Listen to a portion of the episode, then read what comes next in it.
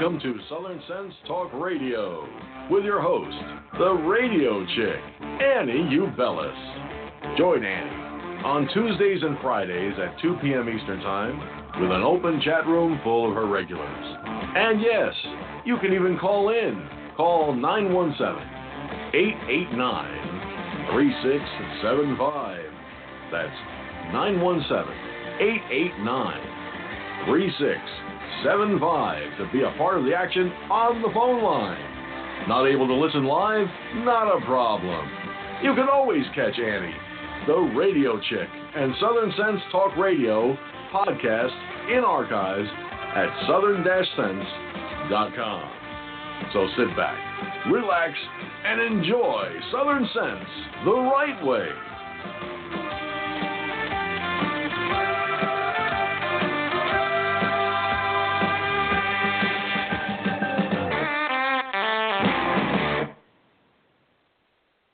Listen, guys, I got something special just for my listeners.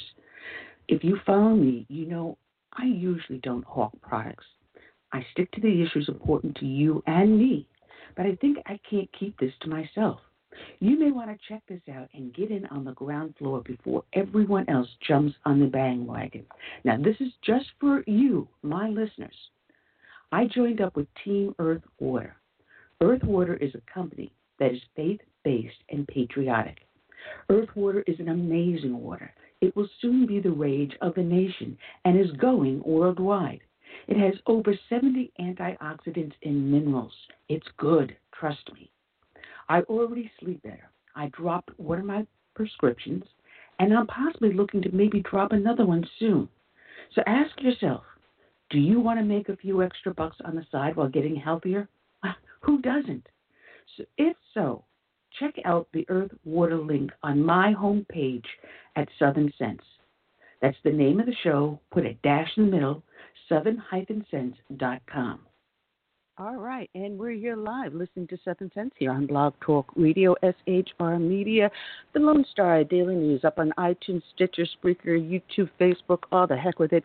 Just put the name of the show out there, Southern Sense, put a dash in the middle, southern-sense.com. And also streaming on Facebook and YouTube successfully today. Yay! Along with my courageous co host, putting up with my long winded intro, Curtis C.S. Bennett. Good afternoon, Curtis. How are you? I am doing fine, um, considering everything that's going on up there in, in Washington D.C. But at least we we know a way to get all 100 senators together at one time, and that's to put up a controversial, you know, Supreme Court candidate that that has an R by his name. No, absolutely, absolutely. I want to give a little shout out because we got a member of our, our fan club here, also a special friend, not feeling a little under the weather. So, get well wishes go out to Kel. Uh, she's up in the chat room. So, Kel, we're thinking of you and praying for you. Welcome to everyone that's in the chat rooms and listening in on the studio and all the other ways that we're broadcasting. We have a lot to talk about today. Two great guests. We've oh, got yeah. Thuy Lowe that is joining us at the first half of the show, and maybe we can extend her into the second half. We never know. We can always twist her arm. She's always a good game for that. Last time she was supposed to be on here, she got the flu, and she and I were texting just minutes before going on the air, and I just told her, you know, get better. It's more important for her to be better than to be a guest on the show here because we need her in the fight. Uh, so she has agreed to be with us today. And on the second half, an exciting guest. Um, I saw some of his videos out there when I was doing my um, uh, research into the show. Retired Navy Captain Ryman Shoaf. Uh, he's got an organization out there called Turning Points in America.org. So it's going to be a great, great show. Uh, that said, uh, anyone that listens to the show knows we start off each and every show with a dedication to a fallen hero. And today's dedication is going to go out to Army Army Master Sergeant Jonathan J. Dunbar. He was killed in action on March 30th of 2018 while serving during Operation Inherent Resolve.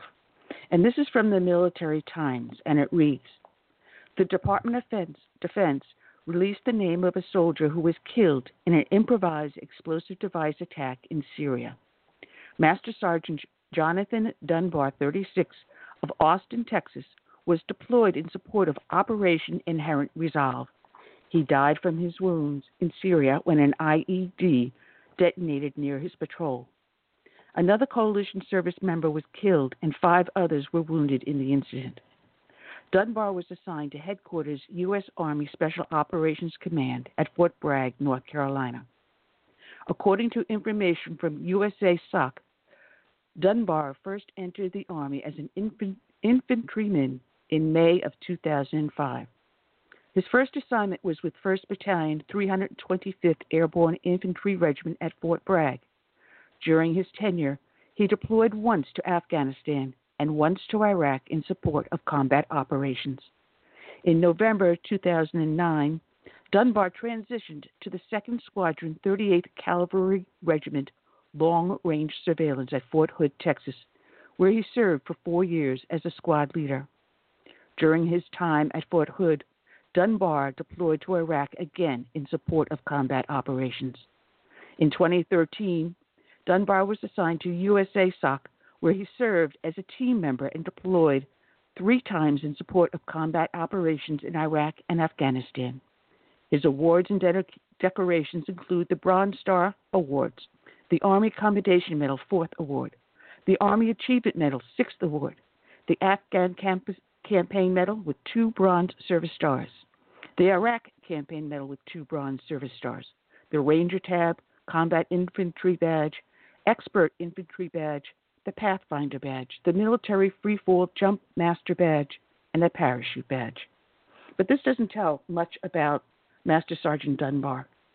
Instead, there's an article by Jamie Maas at KUT.org, and he wrote Long before Jonathan Dunbar was a father and a soldier, he was a little brother.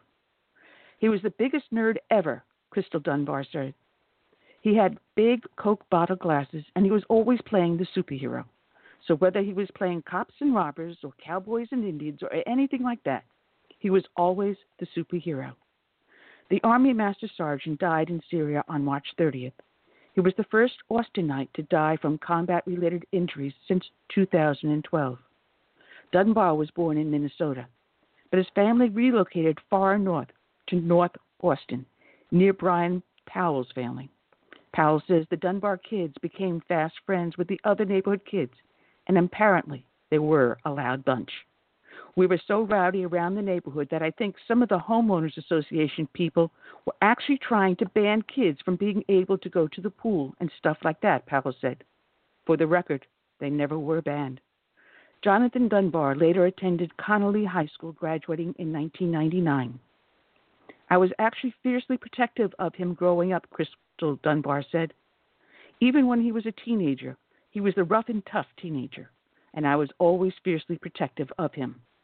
The protective instinct kicked in even when he enlisted in the Army in 2005. He actually went into the Mar- Army for his son, she said. He was young and a young father, and he decided he needed a better life for his son. And seeing the change in him from that point to going into the military, we weren't going for him into the military just based on our own fear and our own selfishness. But I saw it changed him. It changed him into an amazing father. Dunbar thrived in the airborne infantry. He was promoted to squad leader and deployed to Afghanistan and Iraq. The first time you see him, I was like, Jesus, that guy is huge, said Raphael Rafa Centino. It was at Fort Bragg that then Sergeant Ded Dunbar met Specialist Raphael Centino. The two helped lead a quick reaction force unit. I couldn't ask for a better squad leader, Centino said, and I feel that I had his confidence in running his team. We got a bond real close because we were in touch proximity to one another under difficult, stressful situations. By 2013, Dunbar had joined Special Operations at Fort Bragg. The missions got a lot more complicated and dangerous. I knew, given the nature of the work he was doing, he was always in a dangerous situation and it was always unpredictable when he could leave and when he could come back, Centino said. But I remember asking him, Hey man, how's it going? How you liking it? And he said it was dangerous work. And that coming from John, that meant a lot. Powell, who was also, also an Army veteran, said the way Dunbar described it worked, it seemed like a movie. I can't really get into details on what he told me, he said, but I can tell you there are probably people that are alive today that probably wouldn't have been able to go home and see their children if it wasn't for him. The missions that he went on were extremely secretive, Crystal Dunbar said. Even his wife never knew where he was, and he couldn't talk about them. He did tell us that, especially my dad. He talked about, you know, what he was going on, some pretty dangerous things, and he actually talked about what he wanted us to do if he didn't come home. And he just wanted us to be strong and to love one another as a family. The 36-year-old was was on a classified mission in Syria when a roadside bomb exploded, according to the Department of Defense. Dunbar died from his injuries along with a British soldier. This man was a father, a friend, a brother, a child, Powell said. He was an amazing individual, and you know, he did sacrifice for us. John was the best, Centino said. He was quiet and reserved. He knew when to talk to you and how to talk to you, and I loved him like only a little brother could love a big brother. And at times I found him annoying, just like a little brother always finds a big brother annoying. How he's always perfect in anything he does. So we used to butt heads a lot. But at the end of the day, we used to always have a beer together, and you know, have that bond. John was the greatest. Dunbar leaves behind his pregnant wife and three children. The funeral service was held in North Carolina where he lived, and he was buried in Arlington National Cemetery on August 20th. Today's show is dedicated to Master Sergeant Dunbar. It is also dedicated to all the brave men and women that serve in the military from the birth of our nation through today and into the future. And we also dedicate this show to the first responders, be they law enforcement, firefighters, or emergency services. We never say thank you enough. May God bless each and every one. And we dedicate to them this song by Todd Allen Harrington My Name is America.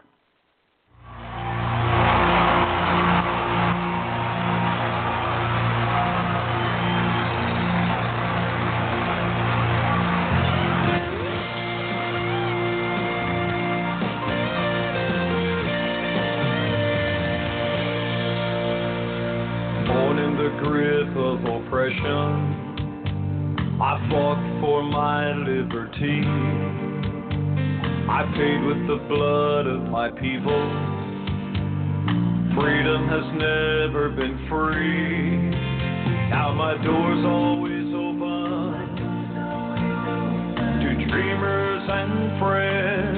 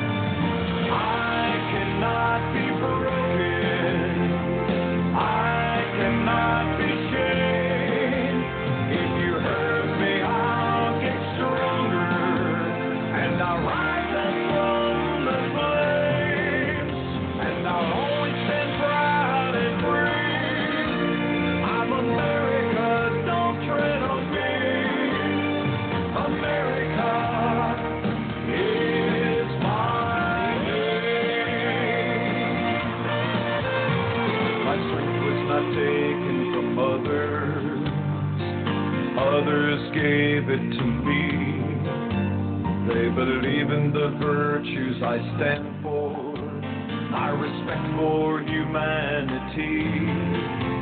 Now I'm challenged by tyrants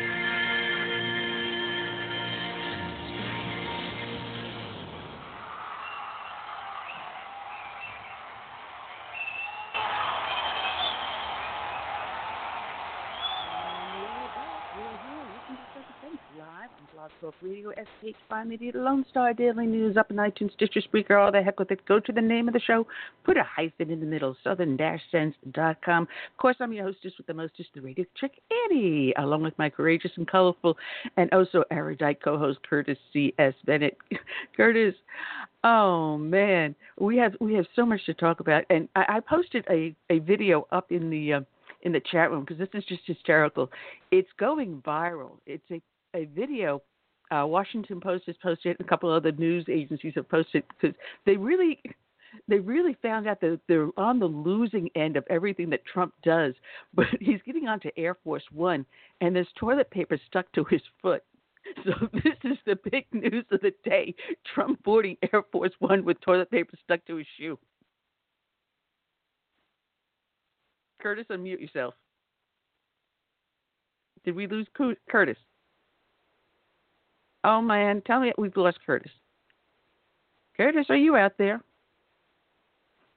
Oh no, come on. Curtis can't unmute himself from Skype, so maybe you may have to try to dial back in. All right. Well, Cool Mike is stepping in, so thanks a lot, Cool Mike. It's Hey, no days, problem. isn't it? yeah, well, the vote went through, Annie. Um, I gotta ask you, man. What, man, Lindsay? Since we left off, and I told you I couldn't believe, you must have called his office again. That guy is on fire. Man, he's throwing punches like Muhammad Ali. You see him last night? Wow.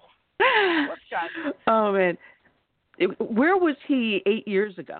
Where was this Lindsey Graham eight years ago when we I- needed him to stand ya. up against Obama? I mean, him telling basically the Democrats enough of your lies. I mean, oh my God. well, you know what? Uh, who who knows what? But tomorrow's the big vote. Hopefully they, uh, you know, they'll at least have 50.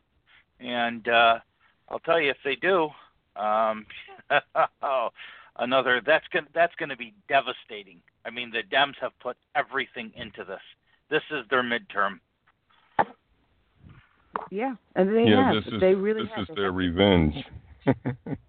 Yeah, well, just think if uh, they don't need the guy from Montana to come, if the they may if it's forty nine, if it's fifty no, forty nine yes, uh, they will keep the vote open till Sunday. He'll come on Sunday and vote, and then Pence will obviously break the tiebreaker Sunday night. But if they don't need that, even if he gets confirmed, I mean, man, can you imagine what social media would be will be like?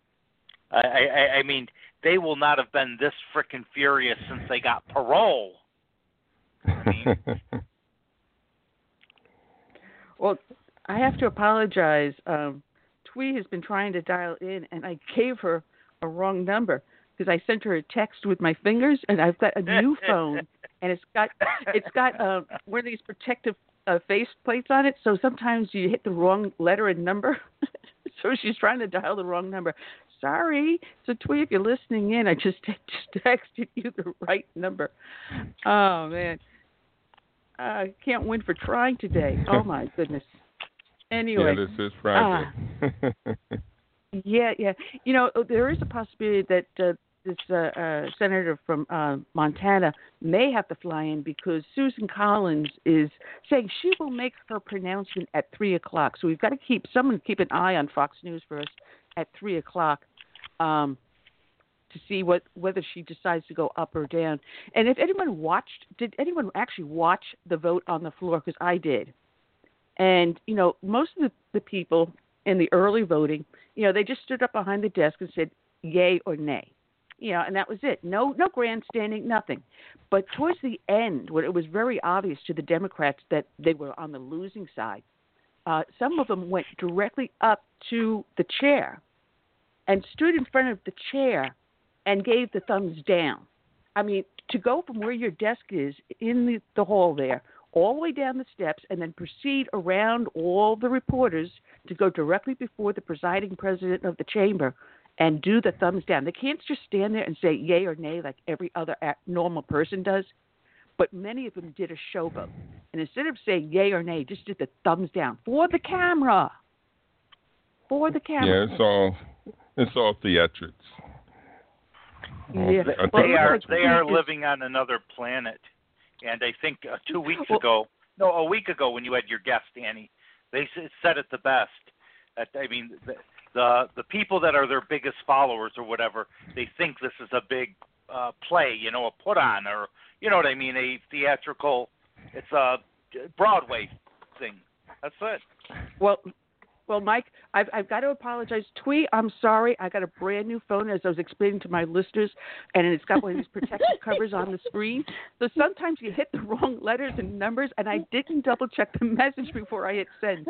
So, rule number one to those of us that are technologically challenged, especially since we're over 50, and I won't say what age I am, That's that funny. sometimes these, these devices get us and bite us right back in the butt. Hmm. That's funny. Well, hello to you both. Hi, Ann. Hi, Curtis. And uh, thank you so much for having me on again. Oh, it's our, and, pleasure. And it's our pleasure to have.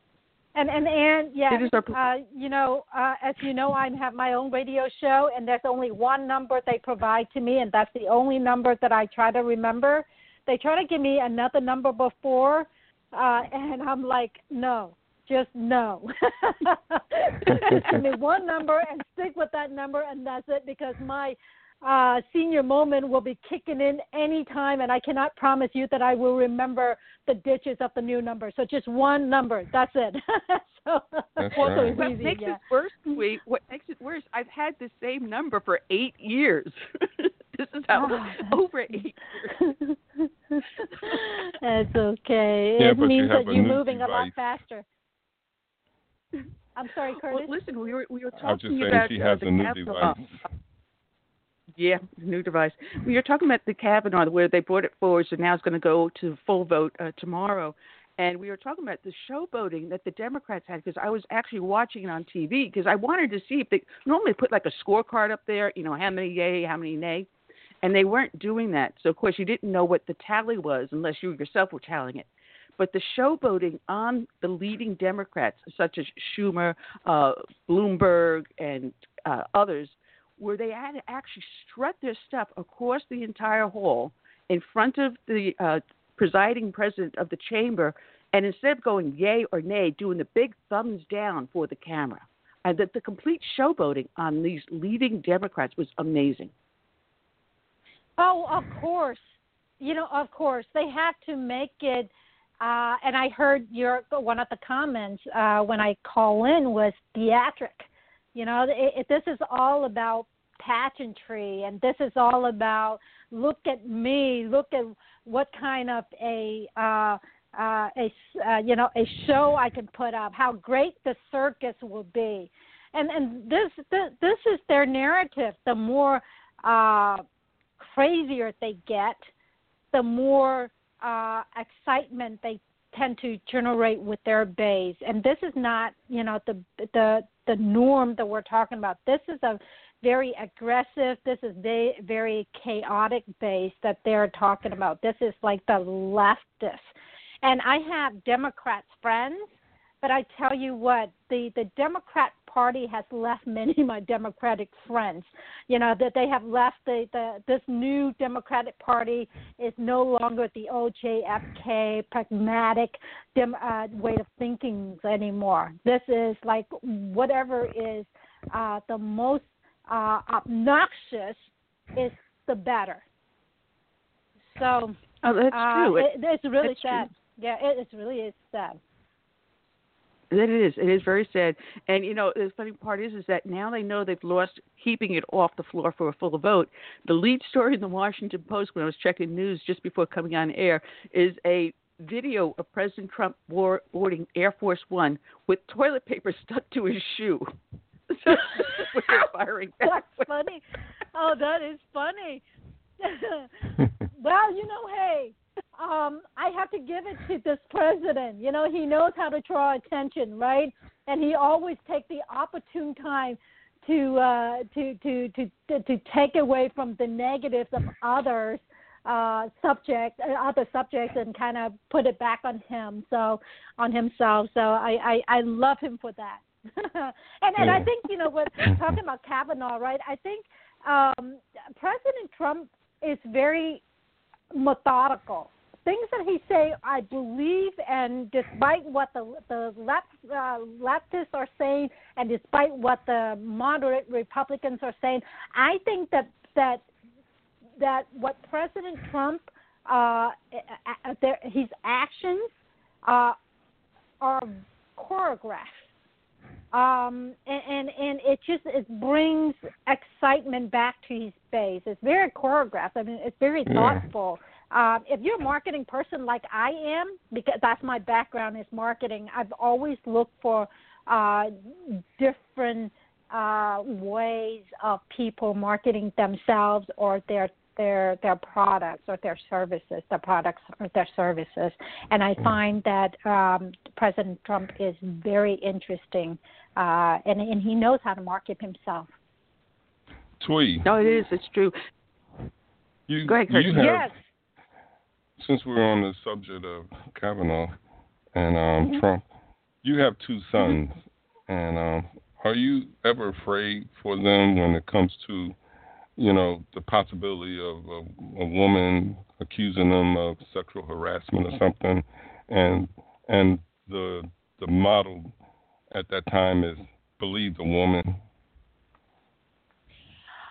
You know, that's a great question, Curtis, and it's a very, very sensitive topic that I think that we have to to uh, to talk about because, um, uh, like most women, I don't know about you, Ann, but you know, like like most women, um, we have been sexually harassed or uh, harassed or uh, assaulted one time or, or another, and I myself have been, you know, a victim of sexually assaulted in my early days. So um, I am very, em- uh, I have great empathy for women who have been assaulted, and that's a conversation that that I think that we have to talk about. Yes, women have been and are being assaulted uh, on a daily basis, but I'm also uh, very compassionate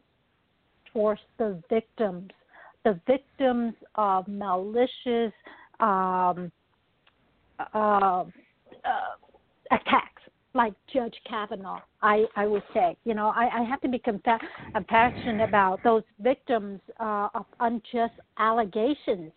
And as a mom of two sons, I have firsthand experience, witnessed to what I call a girl who cried wolf and I will share with you the story in middle school um, that happened to one of my sons. I was I was a very involved mom, uh, a full-time parent volunteer. I pick up my children uh, after school. I take them to school every day, and I pick them up from school every day. And um, even though we have uh, a bus uh, or bus services that just pass our street. And the reason I do that because I wanted to, be, stay connect with my sons, and so I I knew what they were doing at any given time during their their uh, school schedule. And so, um, and I spent full time as a mom volunteer school. I mean, I had an office there at the school and all of that stuff. So one day I got a phone call from an assistant principal and uh she called and i i you know i don't like take getting these phone calls right i, I mean I'm, i've seen these at the administration on a daily basis but i just don't like getting a phone call from from them. I, I've always go into their office and, and talk to them, and that was on my term, right? But getting a phone call from an assistant or a principal is another story. So I got a phone call from assistant principal, and she said to me, she said, Mrs. Lowe, I have to tell you, uh, your your son, so and so, was um, some a, a this uh, the student, female student, allegedly um, uh, uh, there was an allegation that he was sexually assaulted her uh, between class today, and I was floored because Curtis, as you know me, I mean, I um, you know, I teach my sons the um, respect for women. I would teach my sons uh, to protect those who can't protect themselves. And so I was floored, and I said to the assistant principal, I said, "There's no way that my son would do this, but let me ask you a couple questions." And I wanted to know when it happened. I wanted to know where it happened, and I know I want to know what the allegation was. And so when the assistant principal told me where and where the alleged assaulted uh, assault happened, I said absolutely and, and when it happened, I said, absolutely, that couldn't have happened because at this time, uh, this was between uh, two classes, and within that small window uh, for them to get back and forth to classes, uh, my son couldn't have the time to get from his locker to his class and be somewhere else to assault this person. And and and I said, and and and my son wouldn't even know what that means because I can't remember the term that the girl used, but she allegedly uh, is, said that he did something to her. And I said, "There's no way that." And this was when he was in sixth grade, sixth or seventh grade, by the way. And I said, "There's no way my son would even know what that mean or what that's you know how what he would uh, uh, how that would he would act like that." And the assistant principal said to me, she said, you know, that's exactly the same wording that your son told us when we investigated the at the uh, the allegation, and it would just so happen that what I told her where he was at that moment of the allegation was the exact thing that my son told them where he was. So after talking to me, I encourage the administration to go and dig into uh, deeper into the situation, and they did, and they came back to tell me that he was falsely accused and that the girl was suspended from school for that allegation. So while I I believe that there are women who ha- are and have been sexually harassed and assaulted. I don't believe in all women when they say that they, um, you know, they they have been sexually assaulted. And when you look at the situation with um, Christine Blasey Ford and her allegations and the timing and the the holes in her story, it just doesn't add up to me. And as soon as I heard the testimony, because I sat there and I sat through the whole two testimonies, Ford and Kavanaugh. And I have to tell you, there was nothing in Ford's testimony that led me to believe that Kavanaugh was the perpetrator. I find that she may have been attacked, um, but the more that I learned about her background after the uh, uh, the Senate Judicial uh, Committee interview, the more I think that it was staged. Um, I, I just, you know, her body language, as a marketing person, I read people pretty well. Um, and I try to understand people's behavior and just her body language and the way that she, uh, her appearance just doesn't, I mean, they, they, they, they didn't, they didn't, um, give me the message that she was, uh, assaulted by assaulted or by this person. So I'm going to put myself out there in the limb and to say that I don't know now that Christine Ford was sexually assaulted. I have to say that because I just, you know, the the whole thing just doesn't make sense to me now. So I I well, I, there's, there's a lot I of, think that the Me Too I think that the Me Too movement has gone way too far. And and I do worry and I am extremely concerned for the male population in this country. well there's there's so many holes that were in the story. You know as as a police officer you know i had to take these reports you know and and determine you know where whether or not to forward it to the detectives or whatever or give it to my supervisor. So you know again you know i had to be able to read body language and determine from where something is being flubbed and where there may be a kernel of truth. And when i listened to her i found it hard to believe i would say 90% of what she said honestly you know, if something did happen, I don't think Kavanaugh at all was involved in it.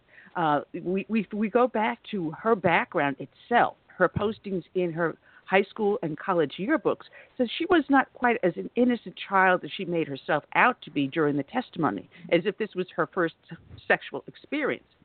Uh, then you go on to uh, the fact that she herself was someone uh, who helped train her best friend, who happened to have been an FBI agent up until 2016, uh, how to pass a poly- polygraph test. Now, here she was able to train her best friend in order to become an FBI agent. So then she brags, they brag about her attorney having given her a polygraph test that she passed. Well, gee, lo and behold, she has the skills to help someone pass a polygraph test. And then it, just from there, things started to unravel and fall apart. She couldn't find anyone to corroborate her story. Her story kept changing. And this is one of the things you've got to look at, especially with someone that's accusing another individual of a crime. You know, how consistent does the story change as they tell it over time? You know, as like you, I, I would say probably 90% of the women out there have uh, faced some sort of sexual harassment or sexual assault, myself included. And we don't talk about it mo- mostly unless there was an actual crime committed. You know, there was one time that I did ask to have a police called because I was grabbed on a public street. The guy tried to grab me down an Mm. alley, and all I had in my hand was a coffee cake I had just bought to go to the office, and I just kept on Wow. hitting him with the coffee cake. And I was going. My mom Like was picking me up to take me to the office. And you know, I was shaking. And For about three weeks, I would not walk down that street. But yes, in that instance, I wanted the police called right away because my thought was, here I am on a public street, the main roadway in our town. And if this guy tries to grab me, who else has he tried to grab? And I was just Right. a teenager. Right, and you know, I noticed that a lot of time the the sexual assaults don't get reported because often it's done by uh, people that they know, like these women know. So they don't report them because they're thinking, well, they're they're friends or they're family members or blah blah or etc. or whatever. But if a stranger assaulted you, the first thing you would do is call 911. And I am shocked that Christine Ford did not uh, call and report the incident when she was assaulted by Kavanaugh, who she doesn't even know. She didn't even know him, and he assaulted her. So most women would you know, if they have been assaulted by a stranger or someone that they don't know, they would immediately tell their friends or their parents or call the police and report the incident. So I find her story to be um, unbelievable or not credible. Not credible is the word. Um, but um, you know, there's so many. What I find is interesting is be, besides uh, the sexual allegation, I find the Me Too movement is uh, is a is getting out of control. Uh, you have these uh, women or these um, actors and actresses now coming out and say, what is that term they call uh, believe women? Um, based on my experience with the situation with my son, I would absolutely say that no, not all women are believable.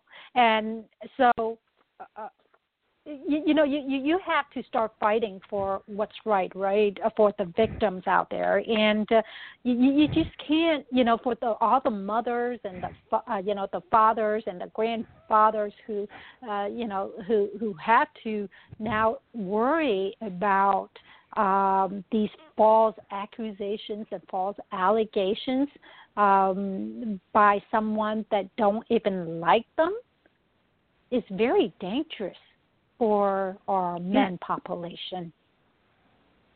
Oh, that is that is absolutely true. The Me Too movement, you know, the left wrote it out so that they can quash any conservative voice out there. So if you're a guy, uh, you're going to be accused of something. You face it. You yeah, know, the second you, know you put your this face out a, in public. This, this, is not about the conservative voice anymore. It, this is about, uh, regardless of your party affiliate, your political party affiliation. This is about women versus men now. I mean, what is next? Right? Is that uh, it's going to be uh, children versus their parents? It already is. Remember Al Gore when he did his his movie? He was telling kids, teach your parents because they're too stupid to not know this. Al uh, Gore was already pitting kids against parents. Uh, what did Nazi Germany do? They made yeah. the kids into the brown shirt right. units so they can tell on their parents. We we've seen the fascist uh, use of this throughout history. Right, right, right. Oh, absolutely. I mean that you know that's how they brainwash our uh, youth to uh, you know to to go against you know their their parents are to go against authorities. You know there was a time remember uh, when we were growing up we were learned to uh, to have respect for authorities and because of the liberal uh, ideologies, there's no longer respect for authorities. I have always told my boys, raising them, and from what I learned when I was raised, was that you always respect your parents, you always respect your teachers, you always respect your administrators, you always uh, respect officers and people in authority and I've always told my my my boys, I said, I don't care if your teachers are are mean to you. You do not raise your voice at your teachers. You come to me and you tell me about it. And by golly, I have made teachers cry, so because they have made my kids cry. You know, but that's a different story. Yeah. But I tell well, my kids, you know, my boys do not ever disrespect authorities, and that's how I was raised, and that's how I raised my my uh, my boys. And uh, sadly, that's not the uh, uh, the norm anymore. You know, we are living in a very chaotic uh, society now. Look at uh, Antifa. You know, very chaotic, very uh, destructive, very um, uh, nasty, nasty, evil environment. Look what they're doing. Uh, you know, to to Brett Kavanaugh. I mean, these are the Democrats. These are the elected officials. These are supposedly to be to be people who have uh, integrity and uh, you know um, the, to be uh, you know they're supposed to be respectful people, and they're acting like a bunch of clowns. I mean, they're nothing more than bozos that try well, to actually, you know. Actually, they're acting like fascists. You know the, the yes. in your face tactics. Um, oh yes. yes. You know everything they blame Trump of being, you know, disrespectful or loose cannon, and just you know um, all out of sorts. That's what they are. Their behavior, right. you know, it's on TV every day. You know how they they if they don't like something, they throw a, a temper tantrum. Right. Well, That's Thuy, there's, exactly there's, there's a lot to that because I, was watching I was watching Fox News and I don't know why I just didn't turn the show off. It was uh, their twelve o'clock show, but they had a liberal on there, and my goodness, he was doing what exactly what a fascist does. Is that he will throw out anything there, making it as if he said it, it is the truth. And some of the things he was saying were absolute bald faced lies. Where here, you and I, as a conservative, base what, what we do on, upon a truth, upon a fact. And yet, what we're seeing from the other side is if I say it, then it has to be the truth. So, simply because Dr. Ford said this, it must be the truth because she's a Democrat, she's a liberal, and we only speak the truth as they see it instead of knowing what the actual facts are. But when we go and dwell and delve into the, the facts and we say, wait a minute, these things are not jiving, there's a problem here, we get screamed down, we get cursed out, and you had this group at a um, college in Texas, it's young conservatives, try to set up a table to give an open forum for people to discuss the issue of Kavanaugh. Come here, we're pro Kavanaugh, you're against him. Let's set up a table so we can sit down and have a conversation. And what instead happened was they were mobbed. A riot started to break out, and campus police had to provide them security. Their signs were being ripped up. They were physically threatened. But this is this is not how America should be. This is not the America that we want or we know. And this is the problem we have here common sense, courtesy, and respect, not the norm anymore. It's all about fastest in your face. I'm louder than you, and I know what I'm talking about, and you don't. And you're an idiot, you're stupid if you don't see my viewpoint. And that's their mentality and it's sad that they yelling and screaming that we're for women, we're for minorities, we're for you know the the uh, underserved. But sadly, this population that they're talking about are nothing more than pawns to their democratic ideologies and uh, uh, and and, uh, and uh, political um, rhetorics, and that's it. Yeah, that's so that's the problem. That is the problem. And you were talking about the indoctrination of our kids, and this was on the Blaze uh, by staff writer uh, Sarah Taylor, and she writes, it, believe it or not, it's got to be from the left coast. A third grade teacher from Los Angeles had devised a simple chart for her students to find out what consent actually means. Lisa Kleinrock, a third grade teacher at catch the name of the school and tell me if you think it's a conservative school, Citizens of the World Charter School in Silver Lake created the chart. Huh. And I mean, uh, the parents got a hold of it, and obviously it didn't go over too well. And this chart goes, what does it mean to give consent, to give permission, to say yes or no, to be allowed to do something? And then she gives, you know, what does set, consent sound like? Yes, sure, yes, please, of course, yes. I say that grammar on this is absolutely awful. Okay, must mm-hmm. sound positive and enthusiastic. And when do we need to ask for consent? For giving a hug, borrowing things. Yeah. Of course, someone better ask me before they take it. That's just common sense. Touching another person.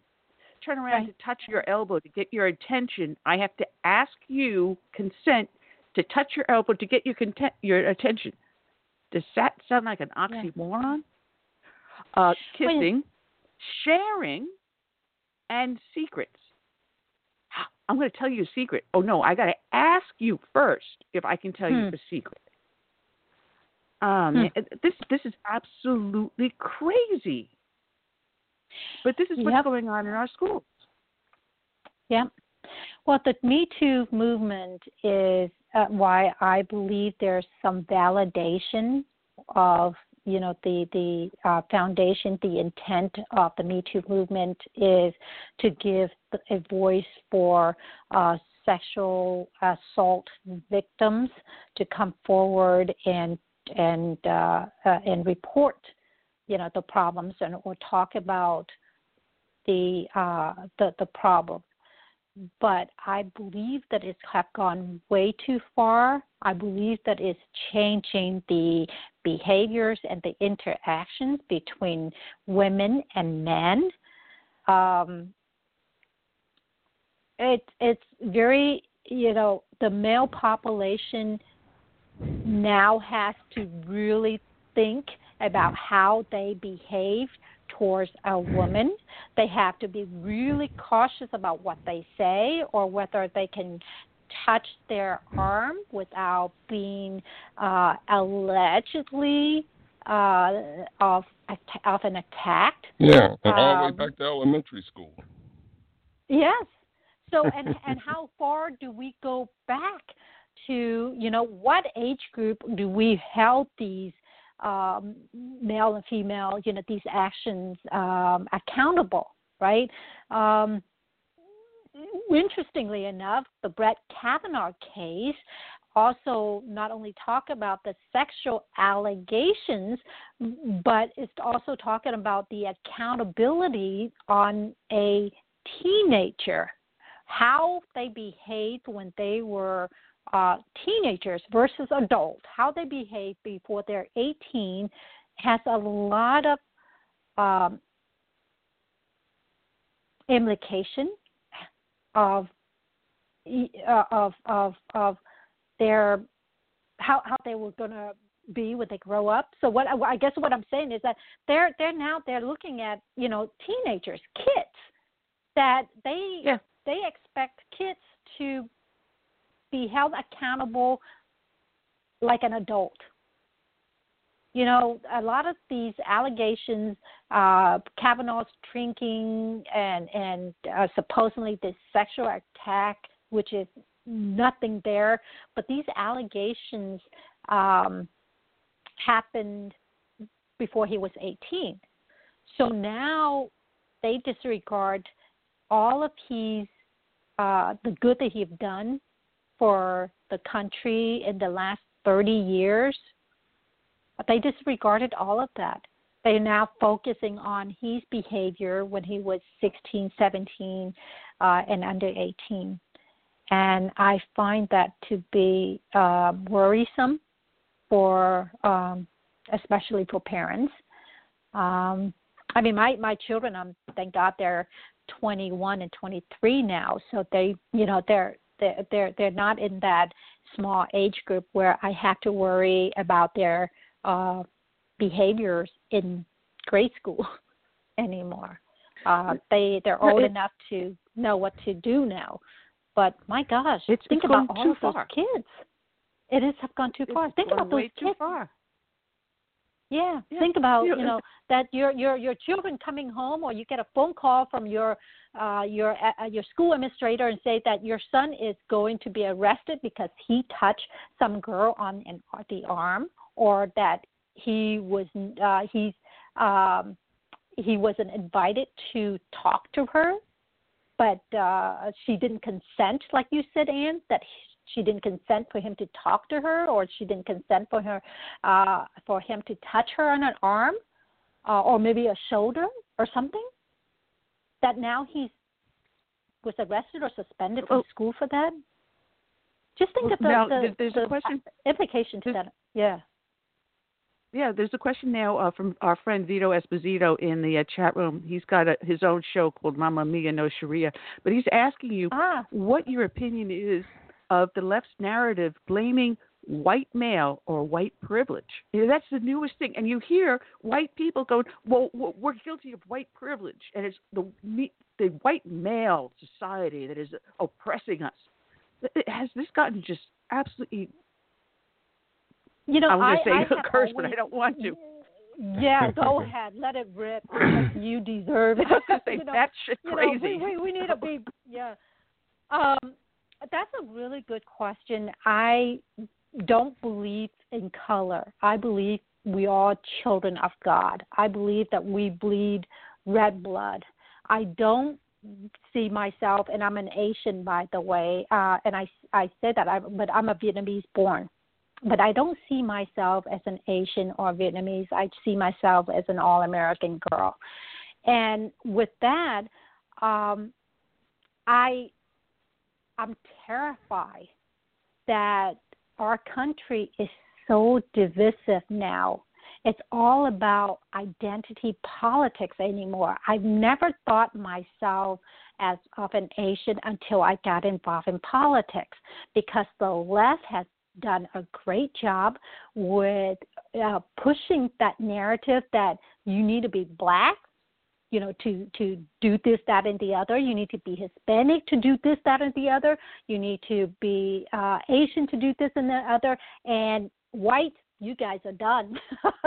Basically that's the left narrative. And and so I, i'm petrified of what happening to uh people out there uh because of the color of their skin. And it just happened to be white skin so yeah, I, um, I, I tell the story where, I, where when I was a cop, you know, I'm standing there and I've got this female cop telling me that I'm privileged and I'm wearing a $20 Gap jacket. She's wearing a $700 Silver Fox. She came from a Mm. privileged family, a family of wealth, and I came where you made a can of tuna and uh, uh mm, what is that uh, macaroni and cheese for a meal for six people.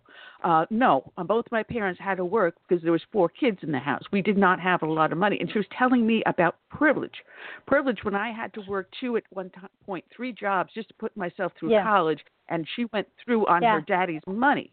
So she's telling me uh that it's white privilege. White privilege when I was told many times I could not apply for a job because they had to hire minorities only. And says, Well, I'm a female, that makes me a minority, doesn't it? No, you have to be black or Hispanic. Told to my face that. mm, yeah Tell me Well, you know, privilege. Yeah. Well, I think that because of the color of your skin, now the narrative is different. You know, whatever ha- happened to the belief of uh, Dr. Martin Luther King's famous saying, you know, regardless of the d- color of your skin, right? Um, but apparently the left just used that line and said, damn you because the color of your skin. I mean, they just use that line to fit their narrative. But um, talking about white privilege, I personally I don't see, and again, I want to remind your listeners that I'm not white. Okay, um, because of identity politics, now I'm, you know, I'm telling people that I'm uh, Asian and I look very Asian. Um, that there there is minority privileges in America. Uh, look at all the affirmative actions that are uh, that were set aside for minority uh, for minorities. So um, it's you know look at the education, look at free education for minorities, look at free education for the underserved, uh, look at all of these monies that are pouring into under uh, uh, underprivileged communities. I mean. Uh, my, I I think that my there is a lot of minority privileges there in America, and uh, and if you are white Americans, you're pretty much get set all the way back to the end of the line when it comes to college uh, entries, when it comes to uh, job uh, opportunities now because of affirmative actions. Now, if you white men, you're pretty much done for. You know, uh, look at the new law in California now that they uh, companies have to have women, have to have women on in their on their board of directors or in a high position. That's crazy. I mean, Yeah, as that's a woman- It is. It's no socialism. more. Um, That's as a socialism. woman, no more. uh, the, you know, uh, yeah, that's It's no more a meritocracy. It's it's who you know and and how you were And how the- you were. And Yeah. the meritocracy is is almost dead, and we've got to revise it. We've got to go by your ability, by your merit, by your your worth, not simply because of what your skin color is or your sexual orientation is. Matter of fact, in the LBGT community, if you're white, male, and gay, you are a part of the white privilege now. You are no longer part of the minority, the the depressed class. No, Mm. because you are yeah. white. You can't understand what it means to really be gay because you happen to be white, and that is the, the what they're being told. Which is why we had Brandon Straka on here, who started the Walk Away movement with that video he did Mhm. about a year ago. And Right. it's such a pleasure to have Right. him there because of him. A lot of people are waking up to what is going on within the Democratic Party. Uh, Katie Arrington was up in Charleston just this past week, and she had a whole host of people from the Black Chamber of Commerce, black businesses, publicly say, Democrats, you've been you've been BSing us for too long, and they sided with Katie Arrington for her run for Congress. They walked Mm. away from Mhm. Clyburn, and hmm actually it was um, Mark Sanford who lost the seat to Katie Arrington. Uh, so they're Mhm. siding with Katie Arrington. People are waking up in America, and um, Mhm. we got our next guest coming in. I don't know if you want to hang uh, around with us, Thuy, because this guy is very interesting, and you may want him on your show too. But one last question we got from Vito before we bring our next guest on is Vito wants to know if you will run for office again. And there are several people. Uh, our friend Kel, who up in Canada, is going. She loves you. Will you run again? Oh, oh wow! I didn't realize your guest. Uh, now, well, where is he from? Where does he live in Florida or? Uh, where does he live? I believe it's up in New York, isn't he? Vito, you in New York? I believe? Wow. I've got. I've had people call in from Australia. I've had people contact Yes. me from Europe and uh, all crazy Yeah. places. So I never know where my listeners are, but they're they're basically that's worldwide. Uh, so if Uh, you answer Well, if you're tha- going to run well, office again, Yeah. Well, thank you for your support. Um, I'm having a lot of fun right now doing what I do. I have my own radio show. I am very involved in politics at the national level. I go back and forth to Washington on a regular basis. So, and and, and what I do right now gives uh, gives me an opportunity to to be um, not politically correct. and I love that, especially you know this time in in our political environment. Um, I don't know if I will run again, mm, but I guess we will wait and see. I cannot say no, and I cannot say yes, but we'll wait and see. But I'm just having a lot of fun right now, and Vito, thank you so much for your support. all right. Well, let's bring our next guest in, retired Navy Captain Ryman Schoof. Did I say that correctly? No, it's Ryman Shoaf, like a loaf, like a loaf of bread. Shoaf. Okay, sure. Uh-huh. I, I apologize. Well, welcome aboard. okay. And we've got with us Thuy Lowe, and she's another fellow radio host, and she has a station uh, out of Orlando called TheAnswerOrlando.com. So you may end up being a guest on her show. So hang along with us, Thuy. Um, you have a fantastic website, excuse me, called TurningPointsInAmerica.org, and you started that website for a very interesting reason. And I want you to tell her about it because it's also something that I'm passionate about too, uh, because we've dedicated a show to that issue. Uh, we also had Admiral, um, not Admiral, Ambassador. Uh, oh, good Lord! I just had a major brain fart here. I, I can see Stevens. Thank you. See uh, his ex fiance on the show because she wrote a book about the incident. So please tell us about yourself and Turning Points in America. Sure. First of all, uh, let me say hello to Thuy because Thuy and I ran for Congress at the same time, not in the same district. She was uh, down in Oh. the south.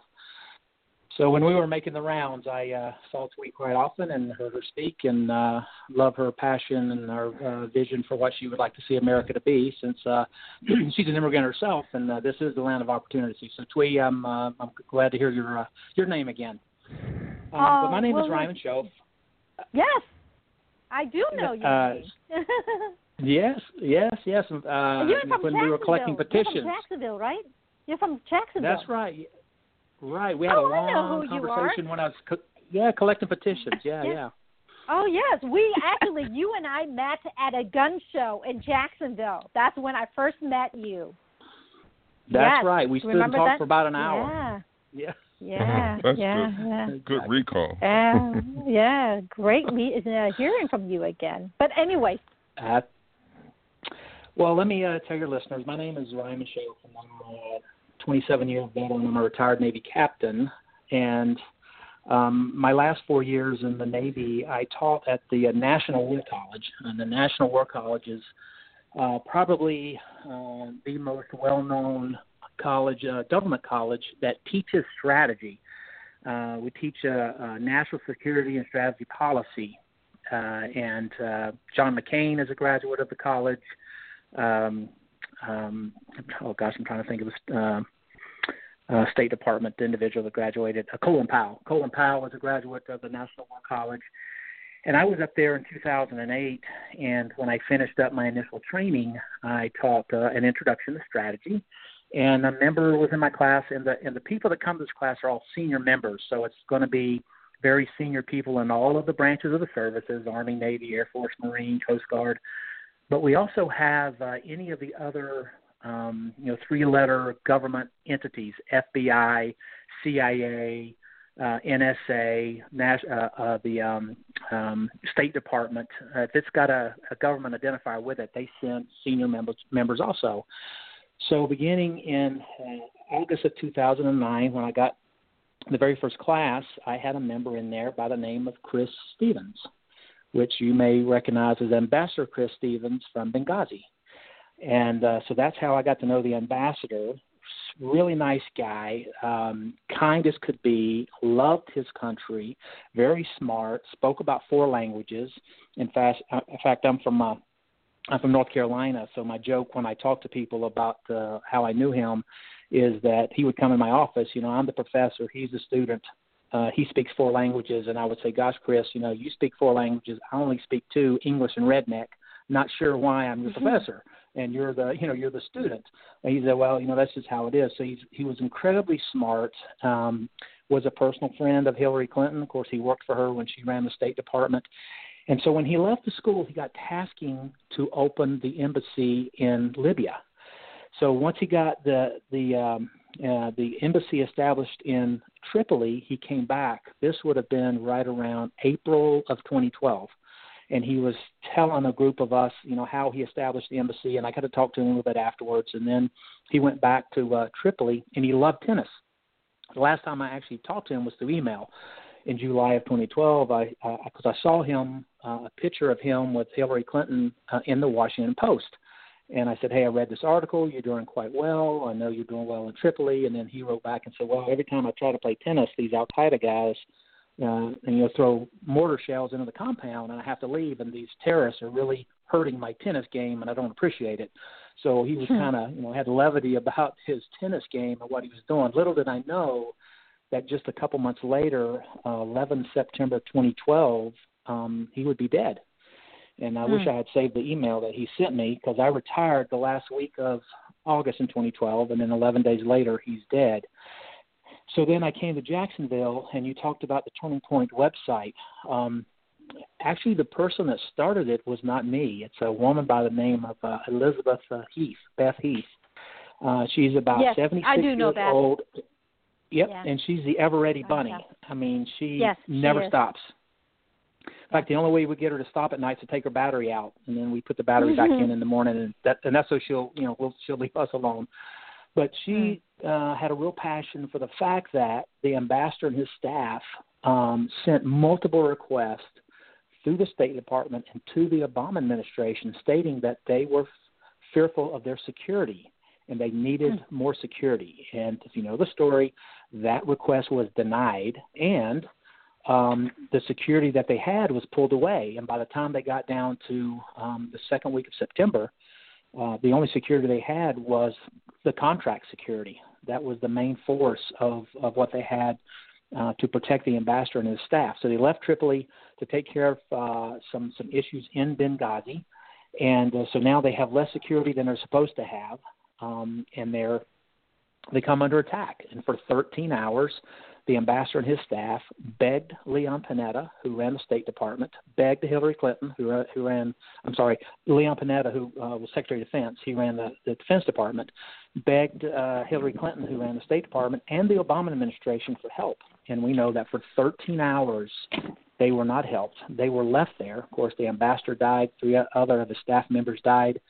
Uh, and and the way that story ended is uh, we never did help them get out. It was a Libyan C-130 and some uh, oil company assets, uh, uh, a Learjet that they got on that got them out of Libya and into into Germany. And uh, the, the uh, contractors had been told not to to go help the ambassador. If you remember the movie, they said no, we're going to go help anyway. Uh, as soon as those guys got back to the states, they were fired um, because they disobeyed an order to, to, you know, they decided to help the ambassador, and because they did that, they were fired. And of course, we had the four members who who were killed. And so when I came back here to Jacksonville, I came across Beth, and uh, she was talking about how angry she was about Benghazi, and I mentioned to her that um, I knew the ambassador personally. I told her the story that I just told you and your listeners, and she said, "You know, I want to do something. I want to be a person of action, and I want to do a memorial." So in 2013, in September 2013, uh, we went to Tallahassee uh, and actually did the very first memorial on the steps of the Capitol. Uh, we had 70 people there that day. Last year, we had 700 people came to the memorial, and we have a thousand seats this year. This year it will be in um, 11th September, uh, three o'clock on Saturday, 11th September, and our guest speaker this year is Dinesh D'Souza. So we do a full memorial to to the members that were left there in Benghazi, and then we um, uh, have a guest guest speaker. We also have um, um, Ted Yoho, who is a congressman. We have Kevin Shipp, who is a terrorist expert. Uh, Canine Warriors are going to be there to do part of the procession for the memorials uh, side of the event. Uh, and it has been growing every year, and that's what the website is about. That's what the memorial is about, and that's why I'm here on your show today. Uh, it's it's absolutely amazing because I was looking at it and it's got a lot of great information and you do a lot of work also with veterans and veteran centered biz, businesses and those in need. Uh, it's it's an amazing amazing website. Yeah, if I could, let me make a couple comments about that. Um, because our uh, memorial is just once a year, um, we really get hot and heavy uh, until last year, every every year we did it, of course, on the anniversary of September 11th. But if you remember, last year we had Irma, and um, when Irma hit, we had to change the venue uh, because the venue that we had it at was flooded. So we had to change the venue and make some other uh, some other issues that came up, and so we weren't able to do last year's event until right around the third of December. So we're already into the holidays. So we made the decision this year because we had Dinesh D'Souza and his schedule that it would be better to wait until uh, November so that we didn't have to worry about uh, uh, any hurricanes, so we, we didn't have to reschedule. But we get hot and heavy on it usually right around the July time frame. So the question is, what does the, the Turning Points group do? And as you pointed uh, out on the website, we do a lot of stuff for veterans. Uh, we have a veteran um, small business directory that is now uh, not only in Florida, but it's up in Georgia. Uh, I think we even have some folks on there from Tennessee that's out of state. But this is a small business directory. This is uh, a small businesses either owned by veterans or heavily em, uh, employs veterans. And so we feel like, um, you know, we hear all the time, you know, thank you for your service. And what I tell people when they tell me that, well, thank you, but my service is not done yet. I've just switched uniforms. I just got out of a, my Navy uniform and now I have a civilian uniform, but my, my service is not done until I take my last breath um, I have plenty of service left in me, and so this is my way of giving back. One, honoring um, those that were left in Benghazi. Two, reminding people that it's a turning point, and I'm going to talk about why we call our, our group Turning Points here in just a second. And the third thing is is that I want to help other veterans. So we do the small business directory, which is um, to let other people know, hey, you really want to support veterans? You really want to thank them for their service?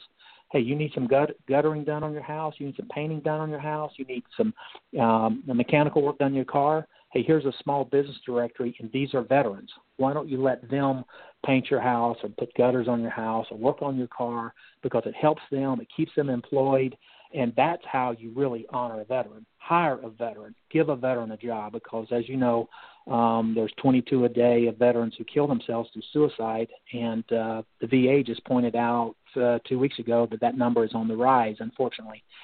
So we do that. Uh, the other thing that we do is um, Clara White Mission, which is downtown in Jacksonville.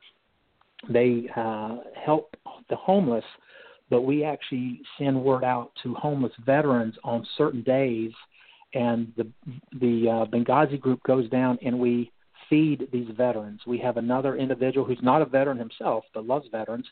Um, I'm going to put a plug in Angie Subs. he has the best subs in Jacksonville, and he donates um, uh, well, our 100 whole subs, we cut them, you know, in half, so or 50 whole subs, of which we cut in half. So we've got a 100 subs for these veterans, and they come in. Uh, I pray over them, and uh, we we serve them, and then we get food at the very end, and we sit down and talk to these veterans. These are uh, the last time we did it, we actually had a World War II veteran there. This is a a guy in his 80s who's homeless, who lives on the street, if you can believe that. But we had uh, Vietnam veterans, Korean veterans, um, um, Desert Storm veterans. And so once we get our food, we we find a veteran, especially if a veteran sitting by himself, and we sit down and talk to them. They share their story. They're, they're really polite. We make sure when they leave at, uh, that particular time that they have plenty of food, that they're not hungry.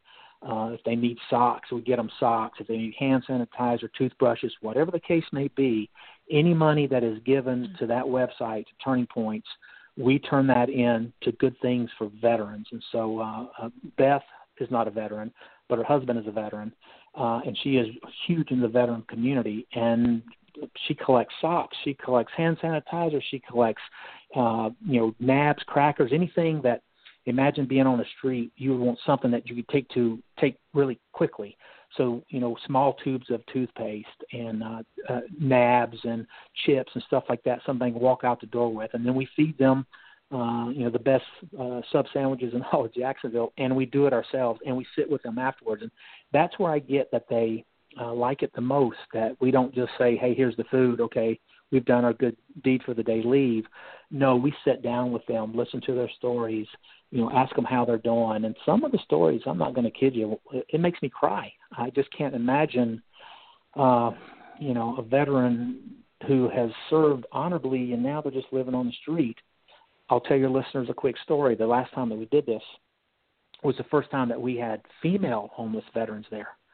And there was actually three there. And I talked to um, the doctor who was running that program at the mission. And he said, yeah, whenever we have a female homeless veteran come to the door, we get her off the street immediately. Too much of a chance for uh, you know for rape.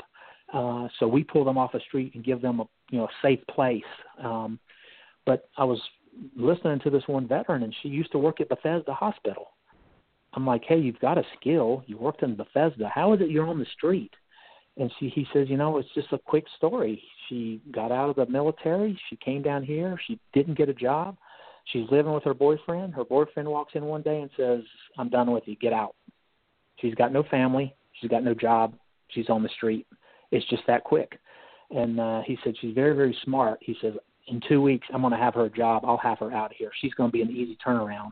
But you can see how quickly someone can have a roof over their head, and next next moment they're out on the street, uh, literally by themselves. Uh, so we we uh, you know fed them and took care of her and uh, took care of these other homeless veterans. So I encourage your listeners to one come to the Benghazi Memorial, which we're going on uh, Saturday, 3 November at 3 o'clock at the Hyatt Regency uh, Riverfront downtown. Guest speaker going to be Dinesh D'Souza. You can go to um, uh, the website that you're talking about, but you can also just Google Dinesh D'Souza slash Jacksonville Dinesh D'Souza slash Jacksonville, and the, the site will come up as well. Or you can go to Eventbrite, type in Benghazi in the search engine, and it will come up. I wanted to make a comment about um, why we call ourselves turning points. If you look at our nation's history, there's been certain turning points that made a huge difference in our country. Uh, for instance, 1776 is a turning point. Um, so 7 December 1941 is a turning point. Um, 9/11 is a turning point. But 11 September 2012 is a huge turning point because it was the first time that we know of in our nation's history where we had Americans on foreign soil serving honorably, begging for help because they were under fire, and we had an administration that did nothing, that left them there. And that is a huge turning point in our country because if we're going to ask men and women to serve, and then they come under attack and we don't even try to help them to the point that some of them die. I mean, I just don't see how we have a country anymore. And, uh, and yet no one was held accountable. You know, Hillary Clinton said, you know, at this time, what difference does it make? They're dead, so what? Uh, that person we almost uh, a hairbreadth away from making her president. Um, Barack Obama, who is his responsibility to ensure the safety of these men and women in the State Department and uh, he was begged for 13 hours for help. He did nothing, and yet that was right before a November election, and the country reelected him, put him in there for four more years. Uh, in fact, I heard uh, him say last month, you know, the people on the right are making this Benghazi thing a conspiracy. Hey, Mr. President, four people are dead. That's not a conspiracy. That's a fact. And they died on your watch, and you did nothing. You left them there. And on top of that, we have Leon Panetta, who's Secretary of Defense. You know, taxpayers pay hundreds of billions of dollars every year into our our defense because we have uh, defense assets forward deployed around the world. Why are they forward deployed? That's so when you have an ambassador in Benghazi who's under attack, we can get there quickly and do something about it. Yet not a single airplane was launched. No troops were moved in the area. In fact, everyone that tried to do anything, especially AFRICOM, which was responsible for that area of uh, you know that area of responsibility, they didn't launch anything. They couldn't. They were told to stand down. And uh, there's only two people that can give that call. That's the president or the secretary of defense. And yet nobody was held accountable. Uh, it was uh, pushed through the media as no big deal, and yet we had four people come back uh, that are dead. And as far as we know, we're the only group in America that hasn't forgotten. The rest of the country, uh, can't say that, but uh, here in Jacksonville, we have a group that hasn't forgotten, and every year we remind people that that was a turning point. Uh, and if we keep going down that road, we'll get to a day where we won't have a country anymore. Captain. No, uh, we have not forgotten on this one, and Curtis will tell you that we did a whole entire show talking about that. We had his uh, former fiance on here with the book, and then talking about it. We've talked about Benghazi several times, and also we've talked about Extortion 17, as well as Black Hawk Down. We don't forget on this show, and we we thank you for keeping this and for the service that you did and continue to do. Uh, thank you so much. It's an honor. Look, can I ask you a question? There, uh, let me. Uh, may I ask you a question? There, um, there are people, veterans, who feel that when the veterans, you know, when when our men and women go on assignment overseas, they know they're putting themselves on the line, and they know that if they get into trouble there to get themselves out of trouble. What do you say to people like that that that uh, who who buy excuses or who bought excuses for the Obama administration, for Hillary Clinton for not responding to the to uh, to the call to the for for help these four Benghazi individuals? Yeah, uh, you remember that when Biden, Vice President Joe Biden, was asked, "Well, why didn't you launch any uh, military assets?" Uh, well, they couldn't get there in time. Well, how mm-hmm. did you know how long it was going to last? Uh, I'll give an interesting fact to your to your listeners. Um, the staff there was under attack for 13 hours. You know, we have supersonic uh, F-16s, F-15s, F-18s. You know, they can get to a, a point in the world fairly quickly but the the staff was under attack for 13 hours. Do you know that if you get on a commercial jet in Washington D.C., you can get to Libya in 12 hours? So they were mm-hmm. under attack for 13 hours. That means you and I could get on a 747 out of Dulles. We could have got to Libya in 12 hours and still had a, an hour to help. And yet he's saying that the military couldn't get there at all. That guy was just such a, the biggest cover up. It just makes my head explode to think about it because I know the military mindset, and CS knows what I'm talking about here as well. Even oh, if yeah. you had walked in to a group of military men and women and said, "Hey, we have Americans under attack. We don't think you can get there in time." Before you even said that second part of that sentence, the room would have been out the door heading to wherever the, the sound of the of the guns are because that's how we're trained. All we hear is Americans under attack, we're going. Whether or not we can get there in time, that's not that's not in our thinking. It's you go, you give your best, and if you can get there, you're going to save Americans because you know the next time that someone's under attack, it might be me or it might be you. And when you're under attack, you want to know that other people who have a uniform on are doing their best to get there to save you. So this, uh, you know, this idea, well, they got themselves into it, they have to get themselves out. Listen, that's not how the military thinks. The only reason that we even put our um, our lives in a dangerous situation is because we know when we get on the radio and we ask for help, there are going to be people there that are going to come and help me. Uh, and and and CS can back me up on this because we know it's true. Listen, when you're out uh, um, and your life is on the line, all you care about is you're an American. You don't care if you're white, black, Vietnamese, male, female. Look, you're getting shot at. You want an American with extreme firepower coming in to back you up. And no one is tighter than those of us that wear a uniform because we care about each other. And I'll even go one step further. We love each other and we want every man and woman to get out of there and be safe so they can come back to uh, what we consider to be a great country. So this uh, this idea that well they got themselves into it, they should have got themselves out. No, we need we need to elect officials who meet their responsibilities and they don't leave our people are there that get killed. And so it's disheartening when that happened in September, and then we turn right around and we elect the very president uh, that allowed that to happen, and almost elected the Secretary of State as president uh, four years later. Hmm.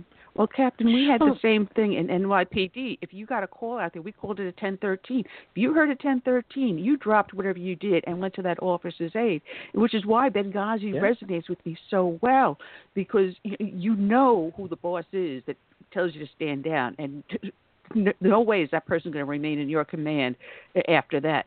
But this is what angered me so much about it. And like you said, how can you tell me that there was not enough time to get assets there?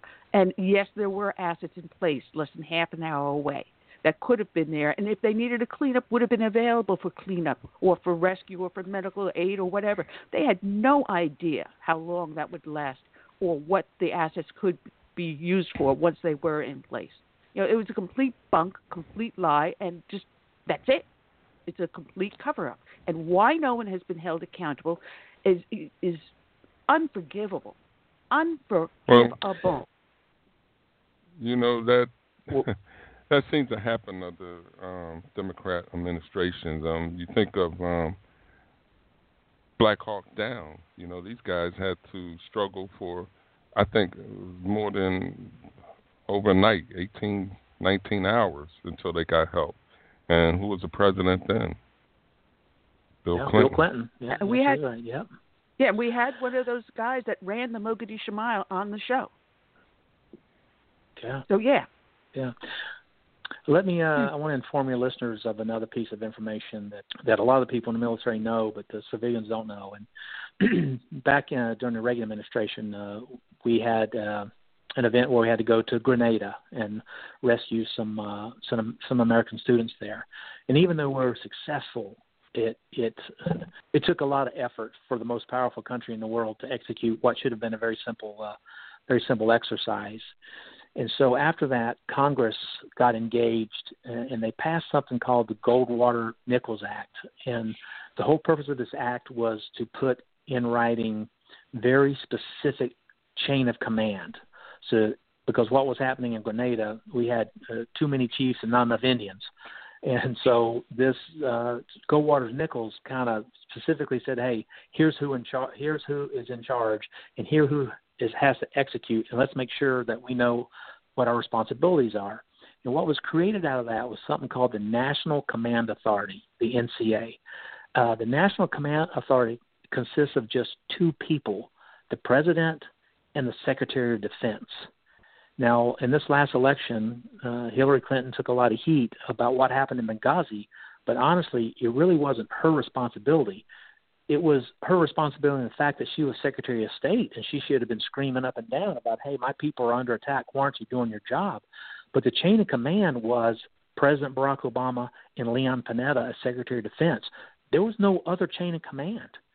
And yet, no one was held accountable. And when Trey Gowdy did the investigation on Benghazi, I was floored that my goodness, you didn't you didn't ask Leon Panetta, put him under oath, and say, look, you're one half of the National Command Authority. Anytime an American is under attack outside the United States, it's your responsibility to engage and and take action. You know, so were you given a direct verbal order from the president to stand down? Because it's either yes or no. And if the answer is no, then how come you, as one half of the National Command Authority, didn't do your job? It's that simple. And yet Leon Panetta was never even called in, as far as I know, and he certainly wasn't asked that question. He certainly wasn't put under oath. And so I am just floored that something to me should be very, very simple. Of if the president told you to stand down, that's treason, flat out. That's treason. And and if he didn't, then how come you didn't do your job? You should be held accountable as well, since you got four dead bodies on your watch, and yet nothing was ever said to the Secretary of Defense, and of course the president was never held accountable. And he says it's just a conspiracy theory by the right. That's what he said uh, last month.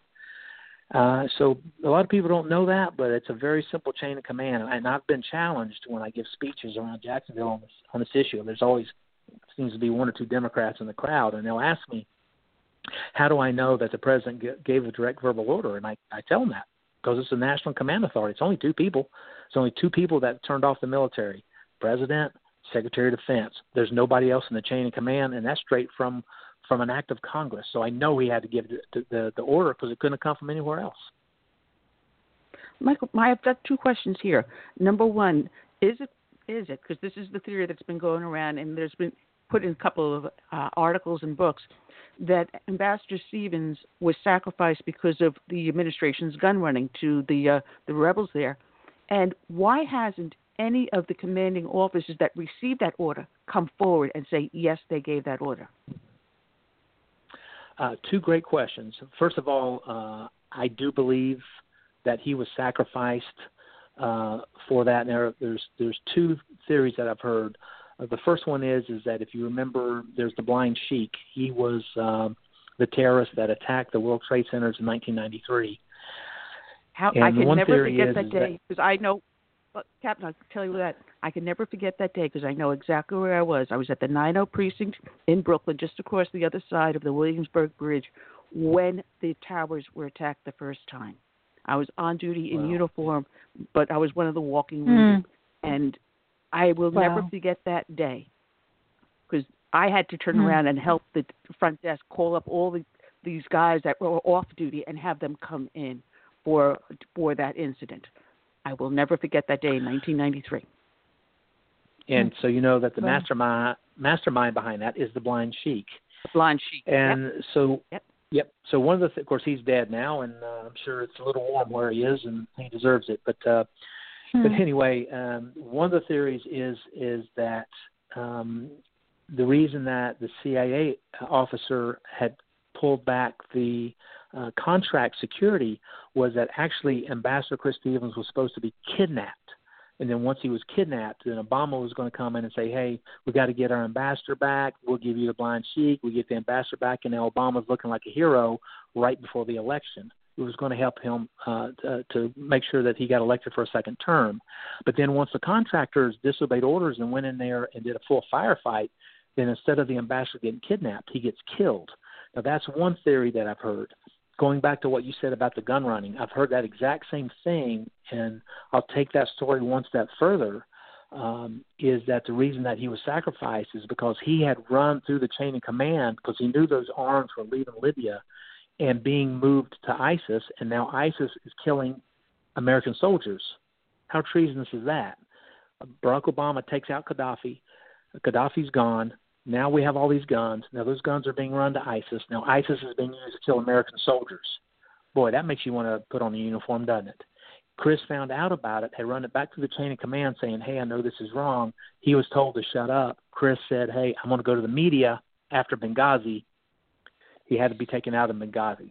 That's the other part of that theory that I've heard that that's why he had to be killed because he was going Mm. to go to the media and let them know, hey, this is what's happening, and, and it's coming from the Obama administration, and so he was sacrificed. So I, I kind of believe, I believe both of them, uh, but I'm, I'm kind of more inclined to believe the one that you brought up, only because in the movie there's a scene where the contractors are trying to buy guns from the gun runners. Well, why are they trying to do that? I mean, my goodness, we took out Gaddafi, but we couldn't take out all the weapons. Mm, Okay, if you say so. Uh, seems like we took out Gaddafi and then we just kind of kind of backed away. So I I in my heart I kind of think that's a more viable um, a more viable thought of what happened is that he was going to let the cat out of the bag, and so they had they had to sacrifice him so he'd be quiet. You know, Wow. the Obama administration had this thing with gun running. You Look at Fast and Furious, and even that, nothing has come out of. We were talking about Fast and Furious long before mainstream media decided to run at least a couple of the articles. You know, it was like Sharyl, Sharyl Atkinson was the one that blew that one wide open finally. Um, but there was something about the Obama administration and running guns. Yeah, yeah, and not uh, not on the good side, that's for sure. It seemed like uh, And they to were think- falling uh, falling guns to the bad guys. Yeah, and to think that um, Eric Holder is may be interested in running for president in 2020, and Yeah, God help us. Yeah, because it's just it, it, infuriates me because we have the instances of Fast and Furious, and no one's been held accountable for that. We have Benghazi, no one has been held accountable that for that. We have Extortion 17, no one has been held accountable for that. And we see scandal after scandal after scandal with the Obama administration, and yet when even when they do a hearing in Congress, nothing happens. The IRS going after conservative groups, and it was some of my personal friends that they were going after. Uh, with the Myrtle Beach Tea Party. Uh, it, there's nothing. This administration has been held accountable for zero, and yet they'll take credit for all the good things that Trump is doing. Doesn't this just drive you Well, crazy? you- Yeah, yeah. Well, you asked me a question, and I'm sorry I didn't. Uh, I, I forgot to answer it. You asked me a question about all these people involved. Why don't they come forward? And I think the same thing. Uh, for example, uh, we talked about AFRICOM, which is the uh, that's the um, the commander who is responsible for what happened in Benghazi as far as taking action to to assist. And uh, that's a four star position. I mean, that's the highest rank you can get, four star, which was um, General Ham. And uh, I have a friend of mine when I left the National War College. He replaced me. Um, I ran the the Navy department there, and he replaced me. Good friend of mine, David Mayo, and he had uh, had gone to AFRICOM to do some stuff for the college. And so right before I retired, I was in his office talking to him, and he says, "You know, Ryman," he says, "Man, this is really strange." He says, "You know, I went over to AFRICOM to do some stuff for the college that had nothing to do with Benghazi. It was, you know, it was just uh, an academic exercise." And he says, "Yeah, you know, it was strange. I'm talking to General Ham's staff, and he says one day the general comes in and says, "Hey, I've been asked to come to, to D.C." Um, to you know answer some questions about uh, Benghazi and what's going on in this part of the world. He says I'll be back in two weeks, and so they say, okay, General, you know we'll see you in two weeks, and he leaves, never comes back. The next thing they know, they get a message and that. said, hey, pack up his stuff. Yep, pack up his stuff, including his dirty underwear, and here's the address where you send it. The general's not coming back, and he just you know, was brought back. I'm guessing fired by Obama because he actually wanted to stand up and do something. I don't know what they have o- over their heads. I don't know. Even Trey Gowdy, who I I have a lot of respect for, he had all that power to really put Benghazi on the forefront, and yet they wrote like 3,000 pages. There was no recommendations. No one was held accountable. Didn't even bring in one half the National Command Authority, which is Leon Panetta, and put him under oath.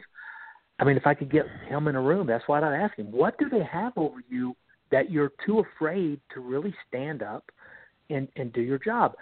Uh, just another quick story. We know De- uh, Kevin Nun- um, Devin Nunes, who out of California, who has been doing a lot of stuff about uh, the Russian probe uh, against uh, our president.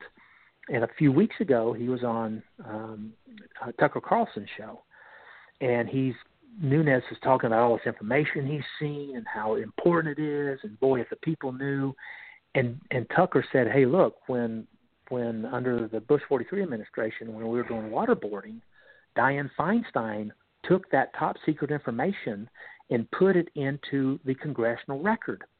And once you put it in the congressional record, anybody can look at it, and they can't take any action against the, the uh, congressperson or senator that puts that into the record. And Tucker said, "Why don't you do the same thing? Why don't you take that information that you have, put it in the congressional record? You can't be prosecuted, and yet the American people can see it." And oh my gosh, the change on Nunes's face, he just said, "No, I, I can't do that. There's no way that I can do that." And Tucker said, "Well, why not?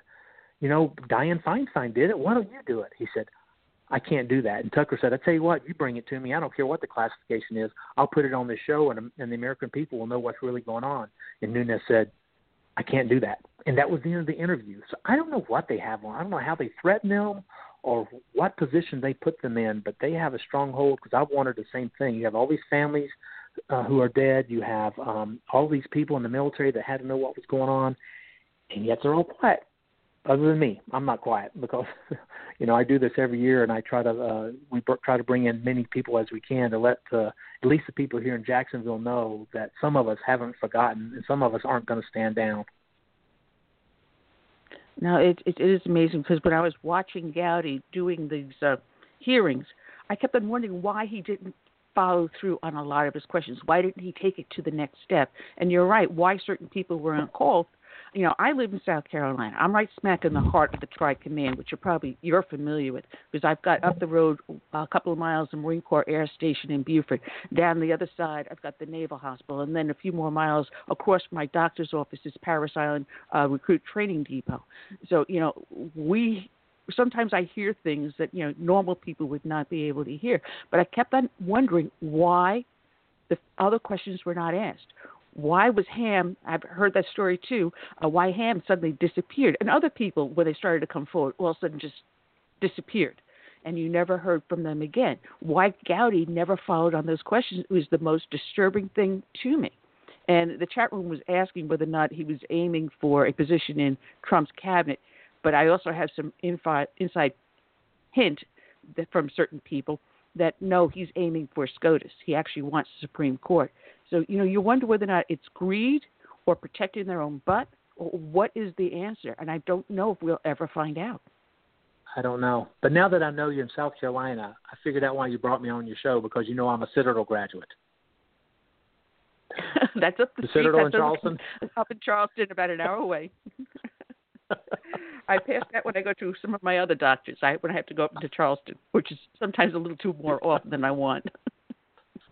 yeah. yeah. Now I Hey, finally Captain. together. Now I know I'm on your show. Yeah. Yes, yes. hey, Captain. Yeah. Isn't mm-hmm. there another group with a similar similar name to your group? Turning Points. Yeah. And what's the difference? Right. We're sure we're turning points in America. As I explained the different turning points in our country, the group you're talking about is Turning Point USA, uh, and the difference is is uh, correct. Uh, Turning Point USA, they really focus on the young conservatives.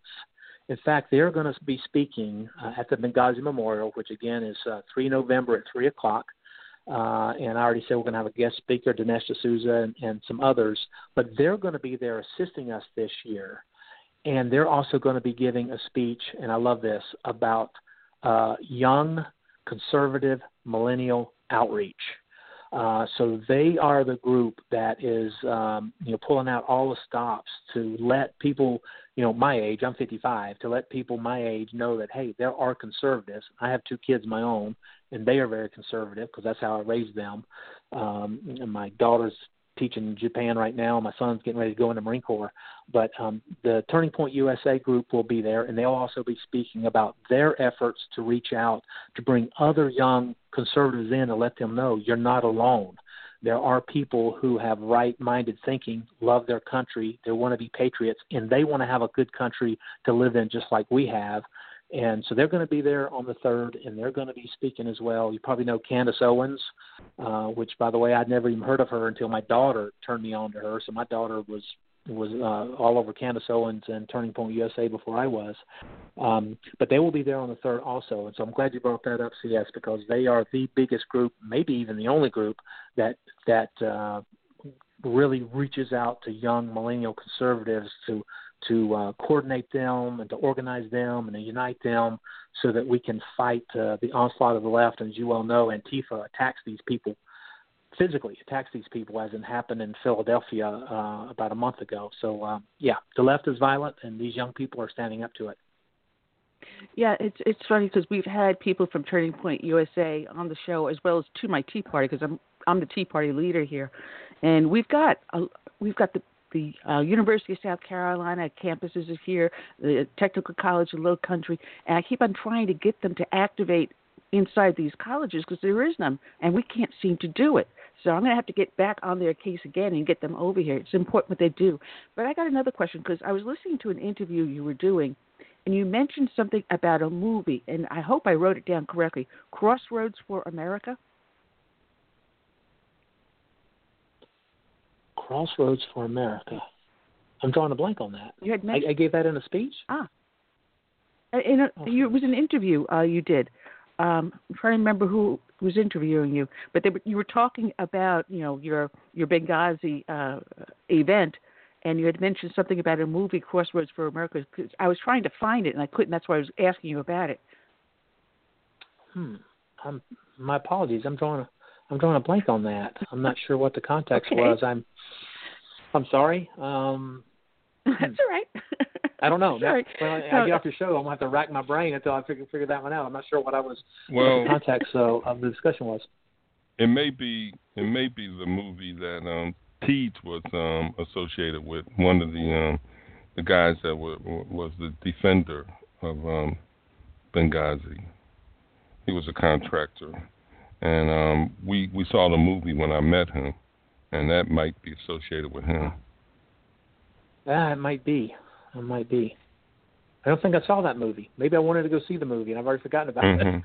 Now, I, well, I'm, it was uh, about it was about that night in Benghazi, and you know it was like Yeah. um, some more background information than what you saw in the movie Thirteen Hours. Right, right. Hmm. Oh, Yeah. this is this is Now, I'm sorry, I can't answer your because question. Susan- That's right. That's right. Uh, that's because Senator Collins just was giving a speech, uh, and it looks like she's probably about the near of it. And they're stating she signals that she will be voting yes. She signals, and I warn you guys: signals means it's going to give her wiggle room to vote no come tomorrow. She's still standing on on the on the fence, even though she's saying, oh, "I'm going to vote yes, but maybe I may not." Interesting, isn't that now? Yeah, yeah. You know, I I have to agree with uh, people who say, "Goodness gracious," you know, when uh, when the Democrats had everything, the Republicans said, "Oh, we're stuck," and so then we gave them the House, and they passed every spending bill the Democrats wanted. They said they needed the Senate. We gave them the Senate, and then they said, "Well, we don't have the White House," and then we gave them the White House, and yet still they can't just vote and get Kavanaugh through. I mean, what's the purpose of giving them the power? If they don't use it. I don't. Uh, it's very frustrating. Uh, I, I have to give the Democrats credit on one issue, and that is when they get power, they line up.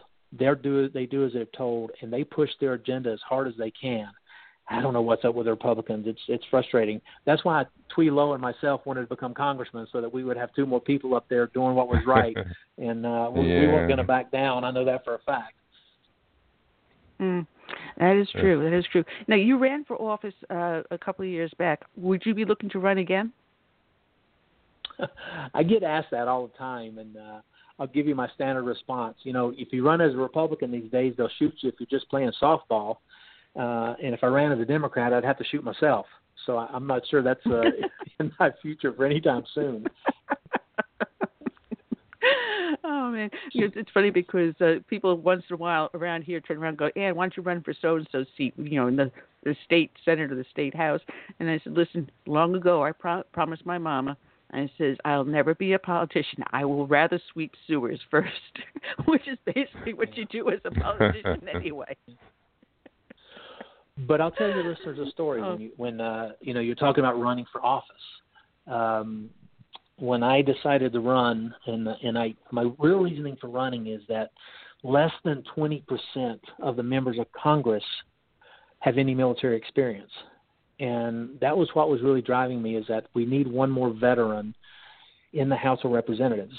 And I ran in the Congressional Fourth District, which has two Navy bases, of which I had two commands when I was in the Navy. Both those commands were at NAS Jacksonville, and then uh, three of my eight deployments I deployed out of Mayport, and those are the two bases that are in that district. And yet, uh, I was still on the fence of whether or not I was going to run. And I'm coming out of the base gym. I mean, it was a it was a Friday morning, about ten o'clock, and I get this phone call from someone very high up in the Republican Party, and said, "Hey, we're we're hearing rumors that you're thinking about running for Congress." Of course, I'm thinking they're going to say, "Great, come on in. We got a veteran. You know, good luck." And I said, well, I'm just thinking about it. And this is what the next thing that was said to me: uh, if you know what's good for you, you better not. And I said, well, Ooh. I don't really understand why you're saying that. I'm like, you know, don't the people decide who they want? And this person laughed and said, yeah, that's what they think. We decide who they're going to vote for, and they vote for who we tell them to, to vote for. And you're and you're not the candidate. Do you understand that? And I said, well, you know, I don't really appreciate that, and I don't like being threatened. And uh, I said, you know, I I think that that's what I want to do. And they said, well, I'll tell you what, if you do decide to run for Congress, we'll make sure you never get a job in Jacksonville. And I said, well, really? It's 10 o'clock in the morning and I'm leaving the gym. Just how much more unemployed do you think you can make me? I said, I don't like that, especially considering I'm a Navy captain. And I walked home, walked in the door of my house, and told my wife, "I'm running, if for no other reason than to poke those people in the eye and to tick them off, because I I can't believe that they said that to me, and I so wish I had it recorded because I would love to be able to play that mm. on as many radio shows as I could of telling uh, you know me one that I wasn't going to get a job, two that I, I I better not or I'd regret it, and the third thing is is is the people don't decide, we decide, and they vote for who we tell them to vote for. Um, so very very frustrating. You're not the first kind of person I heard that from. Though. You're not the first person oh, well, I good. heard okay. a story similar to that. Uh, we have Gerhard mm-hmm. Gressmann is trying to run against James Clyburn, and the national and the state are not backing him. And the reason they're giving him is that he would not uh, sign an oath that they had him do because uh, he's looking at it goes, you, what you have on here is nice, but it doesn't go far enough. He wanted stricter things written in there compared to what they were telling him. And at that point, they is well, we're not going to you know stand behind you. So he's running against James Clyburn with no assets behind him. Uh, I've heard time and time again, and he's also a veteran too, and an immigrant. Mm-hmm. And I hear time and time from people that try to challenge the status quo, being told, "No, yeah. we're not." We there's always an excuse. I mean, he's not the first person trying to go against Clyburn here in the state. And a friend of mine, she tried it she is uh, of mixed race. Uh, she's part uh, Hispanic, part Hawaiian, part something else. A perfect minority candidate and a female to go up against Clyburn, and she she was she had moderate tendencies at times, which would have pulled independents over and probably unseated Clyburn. But they said, "Oh right. no, he's too entrenched, and it's going to cost us too much money. It's not worth the time and the effort to challenge his seat." Right. Yeah. It, you're another the first person. Well, uh, well the, wow. another thing they told me was uh, they said, "Well, you better not because you'll ruin your brand." And I said, "My brand? I'm just a retired Navy captain. I don't I don't have a brand. What are you talking about?" And they said, "Well, if you want to get into the Republican Party, you come to us, and we'll we'll wiggle you in. And then if you want to be a congressman, you know, maybe ten years down the road, we'll make that happen." I'm like, "In ten years, I'll be in my 60s. What are you talking about? I want to do it now." And so later on, when Trump was running, the very first time I heard him speak, he was giving a speech in uh, I think it was in Alabama, and he's up there talking, and my wife and I are listening, and he says, "You know, I had the Republican Party that came to me and said I shouldn't do it because I'd I'd ruin my brand." And I'm like, that's the exact same thing they told me. I'd ruin my brand. They're telling Trump the same way. The difference is I don't have a brand. Trump does. And, and if you cross him, he'll fire you. Captain, I, I got one last question for you. And this is this huh? a short question.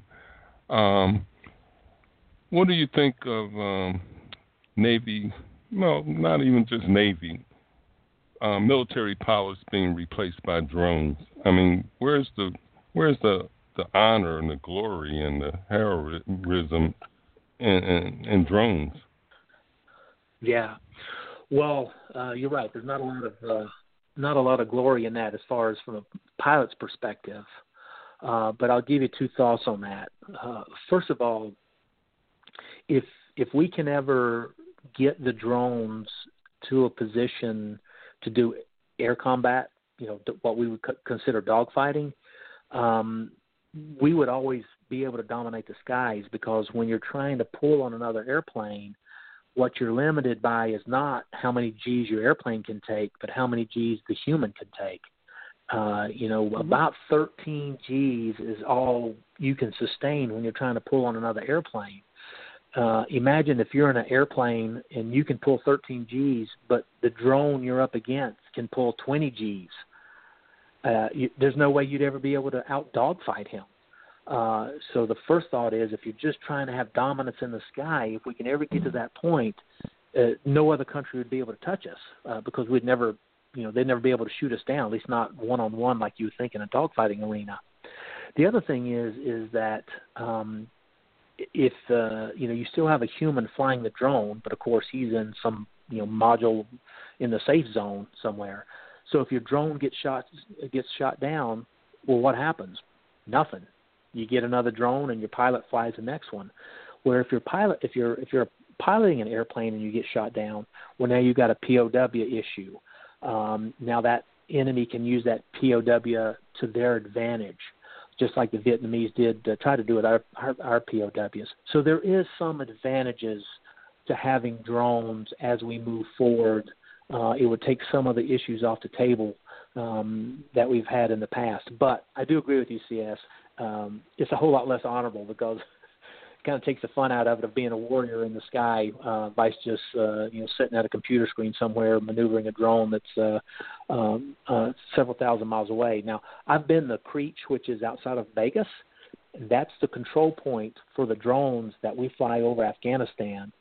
So the drones are actually launched out of Turkey, but the pilot, the person that's actually doing the piloting, is sitting right outside of Las Vegas in Nevada. I've been to that facility. It's it's, it's pretty amazing. And if you lose a drone, oh well, you just get another drone because you don't have to worry about uh, doing search and rescue for the pilot.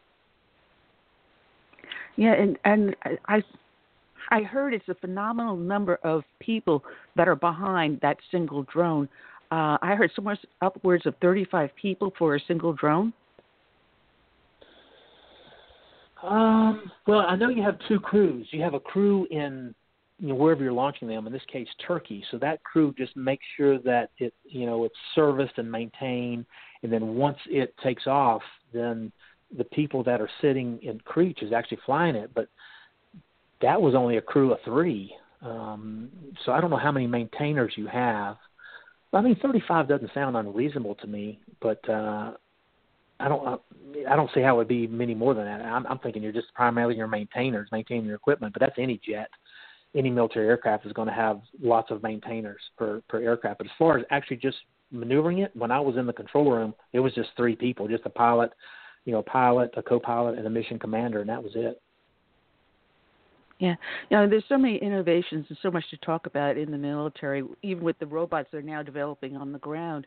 Um, but we, I've extended the show a few minutes because it's been so interesting speaking with you, and it's a pleasure to and honor to have you on the uh, show with us. And there's so much information that you have given us, and our, our audience is just loving it in the chat room. Uh, so I welcome you back to the show anytime